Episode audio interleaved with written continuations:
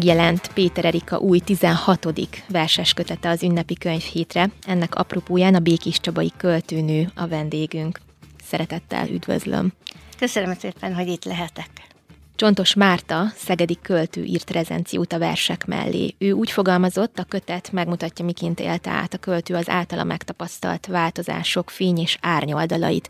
Milyen versekkel találkozhat az olvasó a szívverésekben? A szívverések felnőttekhez szóló verseket tartalmaz. A, szív, a felnőtteknek szóló verseimet lélegzeteknek szoktam hívni. Zárójelben mondom, hogy a gyerekeknek szóló verseket pedig gyerekzeteknek. És a lélekről szól. Nak lélekből írom őket, és szeretném kifejezni tehát kísérletet teszek arra, hogy a saját belső békémet, a fájdalmaimat énekeljem ki magamból. Öt ciklusba rendezte a kötetet. Mekkora alkotói időszakot ölel át ez az öt ciklus? Ha jól sejtem, elég hosszút. Igen, most négy évvel ezelőtt jelent meg felnőtteknek szóló kötetem, a Főnix Madár dala. És most is csak azért jelent meg újabb, mert a kiadóm rám szólt, hogy milyen sok verset írtam már, és nehogy elkallódjanak, vagy elfelejtsenek, ezért ajánlotta, hogy jelenjen meg újabb verses kötetem. És akkor elkezdtem gondolkodni, összeszedtem négy év, körülbelül négy év termését, ebben a Covid járvány is közrejátszott, hogy többet írtam talán, mint amennyit szoktam. Nem tudom, hány vers szerepel ebben a kötetben, de ennél sokkal többet írtam. Ez e válogatás. Mennyire tárulkozik ki lelkileg a költő a versekben, vagy mennyire érzi azt, hogy kitárulkozhat, szükséges-e a mély kitárulkozás, kitárulkozás az őszintességhez? Lehet, hogy nem szükséges, de én az a típusú költő vagyok, aki mindenképpen ki akarja írni a lelkét. A szavakkal el akarom mondani az embereknek az érzéseimet, át akarom adni az érzéseimet, és hogyha valaki hazudik egy versben, az rögtön kitalálható, az rögtön nem lesz hiteles. Tehát néha olyan dolgokról is írok, ami olyan bensőséges, hogy a férjem az elején azt mondta, hogy ne, ezt ne tedd bele a verses kötetbe, mert ez nagyon-nagyon árulkodó, ez nagyon ciki, vagy ilyesmit, de úgy gondolom, hogy ez hozzátartozik a költőhöz, vagy az alkotóhoz, hogy hogy benne legyen. Mennyire jelentenek egyébként lelkileg feloldozást a versek? Tehát ki, tudod maga, ki tudja magából írni a fájdalmat a költő, vagy ezek benne maradnak, csak egy kicsit enyhülnek, ha szabad ilyet kérdeznem? Eleinte csak kicsit enyhültek, mostanában már, hogy hát velem egy nagy tragédia volt, történt, és hát erről a verseim mesélnek, úgy gondolom. Mostanában már enyhültek ezek a fájdalmak, tudok vele együtt élni, de nem múltak el a fájdalmak, csak megtanultam együtt élni ezekkel, és ezért a verseim sem annyira szomorúak talán, nem vidámak, mert a vidám verseimet az gyerekeknek írom, de nem is olyan rettenetesen neurotikusak, mert általában a verseim végén megcsillan a remény. Ez nagyon fontos az olvasó számára is. Kik azok, akik ma még olvasnak, eléggé digitalizált világban élünk. Mi a véleménye erről egy költőnek, aki tulajdonképpen versek, művek világában él? Sajnos egyre kevesebb verset olvasnak az emberek, sőt egyre kevesebbet olvasnak. A verseket soha nem szerették igazán, a tömeg nem nagyon szerette igazán a verseket. A kisgyerekekkel még olvastatnak, még megveszik nekik a verses köteteket, főleg a mondókákat, mert ezek rímesek, és de a felnőttek egyre kevesebbet, még a klasszikusokat is kevesen olvassák. És most, hogy volt a költészet napja, elgondolkodtam azon, hogy milyen kár, hogy a költészetnek egy évben csak egy nap jut, hiszen egész évben lehetne költészet napja, nem versek, hanem állandóan minden nap kellene verseket olvasni. Ahogy Váci Mihály mondja, a költészet nem egész napi élmény. Amikor azt mondják nekem, hogy nem olvasok verset, mert nincs rá időm. Hát sokkal, egy, egy vers olvasása sokkal kevesebb ideig tart, mint egy regény elolvasása. De én ezzel nem azt akarom mondani, hogy regényt nem kell olvasni. Kell a versolvasáshoz egy bizonyos hangulat, környezet, vagy pedig a vers viszel abba a hangulatba? Mi a véleménye erről, ami kell az olvasáshoz, az olvasás élményéhez? Hol ez, hol az? Van, hogy amikor kezébe akad az olvasónak egy kötet, belenéz, és akkor megakad a szeme egy versen, és megtetszik, vagy tovább lapoz. De az is lehet, hogy hall a rádióban egy verset, és utána néz, megveszi a kötetet, annak a költőnek a kötetét, és így. Tehát mindenképpen kell valamilyen mozzanat, ami beindítsa azt a ö, valamit, hogy elkezdjen verset olvasni. A szívverésekből volt, van egy vers a szíverésekben, amit sokan kiválasztottak felolvasásra szabad megkérnem, hogy esetleg felolvassa ezt a verset? Igen, köszönöm szépen. Én nekem minden versem olyan, hogy nem tudok kedvencet találni közöttük, de most a költészet napja alkalmából volt egy versem ebbe a kötetbe, a szívverések utolsó verse, amit az előadók, én mindig rábízom az előadókra, hogy azt adják elő, azt mondják, azt a versemet a könyvemutatókon, ami megtetszik nekik. És érdekes módon, hogy ezt a versemet minden előadó kiválasztotta. Megpróbálom elmondani. Köszönjük. Ha vége lesz. Mert vége lesz egyszer.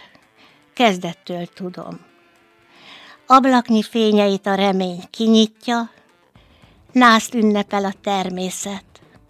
Ravel madarának szívdobogását lükteti, s a tavasz zöld szemei, mint vízcsepp mintás pávatollak ragyognak.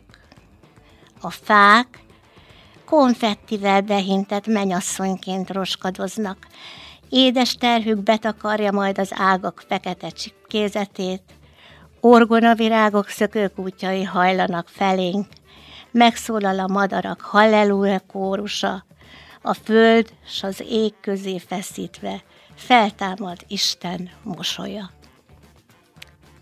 Szinte halljuk, látjuk és szagoljuk, érezzük a versnek a lüktetését, belehelyezkedünk abba a millióbe, amit, amiről ön írt. Köszönöm szépen. Azt még szeretném elmondani, hogy Azért is írtam ezt a verset, mert előtte, hogy kitört a háború, több háború ellenes verset írtam, ezek közül egy pár benne van a kötetben, és reménykedem, hogy egyszer vége lesz ennek a háborúnak, és minél hamarabb. Habár nem sok remény van rá, de én várom a csodát. Tehát a versek nem csak saját személyes történésekből ihletődnek, hanem a világ aktuális történéseit is figyelembe veszi a költő. Jól látom ezt? Igen, ezt jól mutatja az első ciklusom, a képeslapok. A képeslapok az első ciklus a kötetben. Ezek aktuális dolgokat tartalmaznak, általában olyan versek, olyan élményeket, amelyek feledhetetlenek maradtak számomra, illetve feldolgozatlanok. Például a Békés Rabai Malomnak a tragédiájáról is írtam ebben. Nagyobb globális események, a háború, illetve a Covid járvány is megjelenik a versekben? Igen, igen. Több versben is megjelenik. Ezek ö, személyesen milyen ö, emlékek? Engem most is kiráz a hide, hogyha, hogyha a háborúra gondolok, és úgy gondolom, hogy az emberek itt is tehetnének valamit Tehát önmaguk békéjét kellene először megteremteni, és hogyha önmaguk békéjét megteremtik, akkor talán nem lenne háború a Földön. De mindig is voltak háborúk, a jövőt mi is irányíthatjuk, akár a versek is erőt jelenthetnek, támaszt, oszlopot üzenhetnek is az embereknek. A természet körforgása is gyakran megjelenik a, a versekben. Ezt hogyan tudjuk értelmezni? Hogyan szűtte bele a költő? Hát ahogy megy az idő, egyre kevesebbet járok a természetbe, de ez az igazából nem, nem jelent keveset, mert állandóan kirándulunk, és szeretünk az erdőbe járkálni, szeretünk városnézésekre elmenni, és ilyenkor meg megragad egy-egy dolog, és meglepődve vettem észre, hogy ezekben a versekben nagyon sokszor szerepelnek természeti képek, főleg a fák. És így a második ciklust arról nevet, a fákról neveztem el, az a címe, hogy Mint a fák. És ö, nagyon sokan használják ezt a famotívumot, de én nem tudatosan használtam, de a vers, versek válogatásánál rájöttem, hogy, hogy milyen, milyen nagy szerepet játszanak az életemben. Már csak azért is, mert egy lakótelepen lakom, amelyik, mikor oda költöztem, akkor alig volt néhány kicsi kepa, és aztán most ezek felcseperedtek, és kinéztem az ablakon, fenyőfát láttam, madárcsicsergés hallottam, és nagyon megrázott az, amit a Covid alatt történt, hogy kivágták az előttünk lévő fákat, amik teljesen egészségesek voltak. A fák egyébként milyen jelképként vannak a versekben? Emberi tulajdonságokkal ruházom fel őket. De ez nem újdonság, sok verset, sokat sok költőnél ez ugyanígy megjelenik, csak hát más formában természetesen. Hallgassuk meg a Ködmászók című verset Péter Erika előadásában. És ebben szintén szerepel a fa. Ködmászók. Muszlin sálként tekereg a köd. Gomolyog a háztetők fölött, súlya ránk ereszkedik. Eltűnik a nap, eltűnik a hold, összemosódnak a határok. A fák szellemfigurák. Tapogatózunk merre tovább, mint gőzfürdőben eltévedt gyermekek ködmászók vagyunk egyetlen kötélen. Ha egyikünk elenged, együtt zuhanunk. Nagyon szép, köszönjük szépen. Ha jól sejtem, akkor a fiúkja, ahogy említette is, nagyon sok verset tartalmaz még.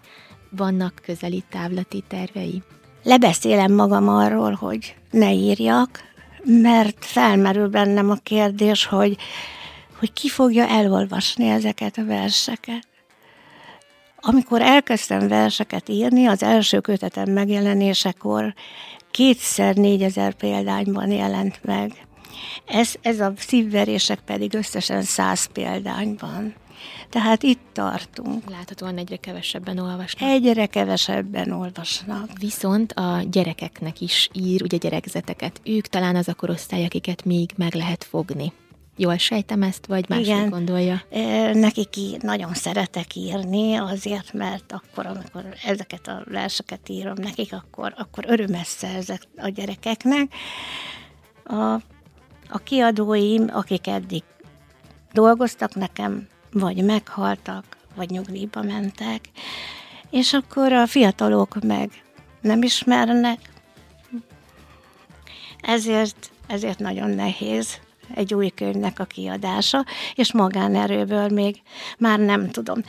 Régedden, amikor még vállalkozó voltam, mert a Covid-nál visszadtam a vállalkozói engedélyemet, nagyon imádtam kimenni a közönséghez, kimenni az olvasókhoz, és rögtön tapasztalni azt, hogy hogyan viszonyulnak a verseimhez, a könyveimhez. Hát ez most elmúlt. Több díjat is kaptam, de a díjaknál nagyon szerettem a díjakat, és természetesen megjelennek különböző irodalmi folyóiratokban a munkáim, de ott nem kapok visszajelzést. Amikor visszajelzést kap egy alkotó, akkor, akkor a legboldogabb, amikor pozitív visszajelzést kap egy alkotó.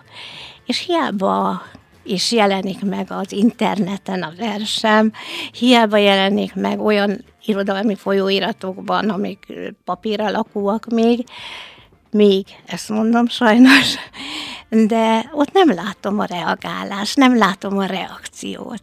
És bizony ez nagyon hiányzik nekem, hogy hívjanak, hogy menjek, mert én kapom a díjakat, de nagyon szeretek adni is.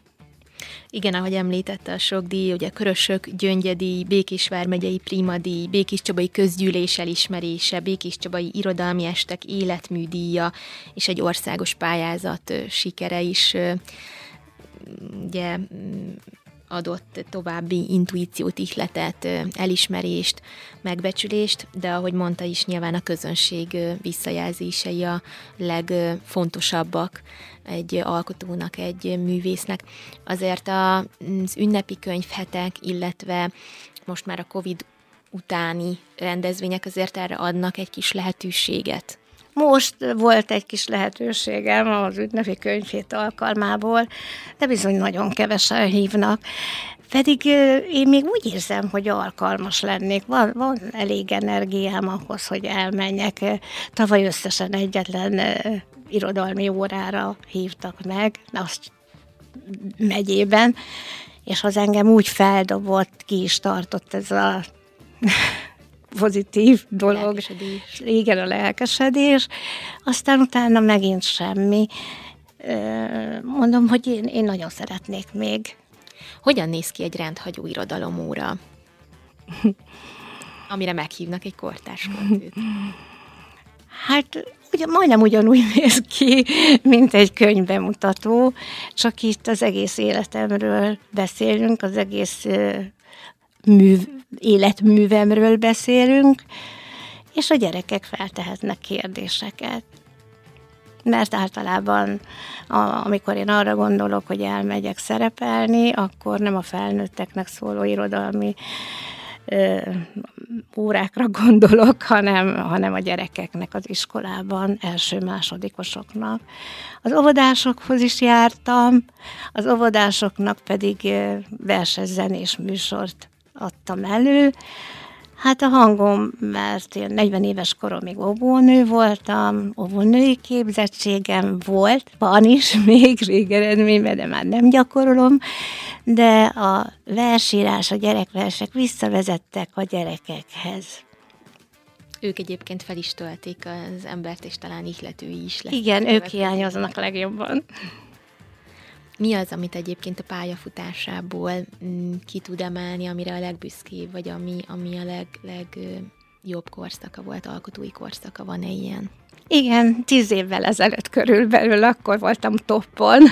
Nem hiszem, hogy most másfél írok, sőt azt hiszem, hogy fejlődtem is egy kicsit, csak az az időszak volt, amikor nagyon sokat hívtak. Rengeteget mentem vidékre, Magyarország majdnem minden táját bejártam, és a csúcs, amire nagyon büszke vagyok, az a Bécsi meghívás volt a kollégium Hungárikumban, főleg azért, mert előtte való évben Kányádi Sándor volt a díszvendégük, és akkor ebben az évben pedig körülbelül tíz évvel ezelőtt én voltam, és ezt egy budapesti könyv mm, tulajdon, egy, egy budapesti könyvesbolt tulajdonosnak köszönhetem, a Litea tulajdonosának, mert ebben az időben a halászbástyán három évig szerepeltem az ünnepi könyvhéten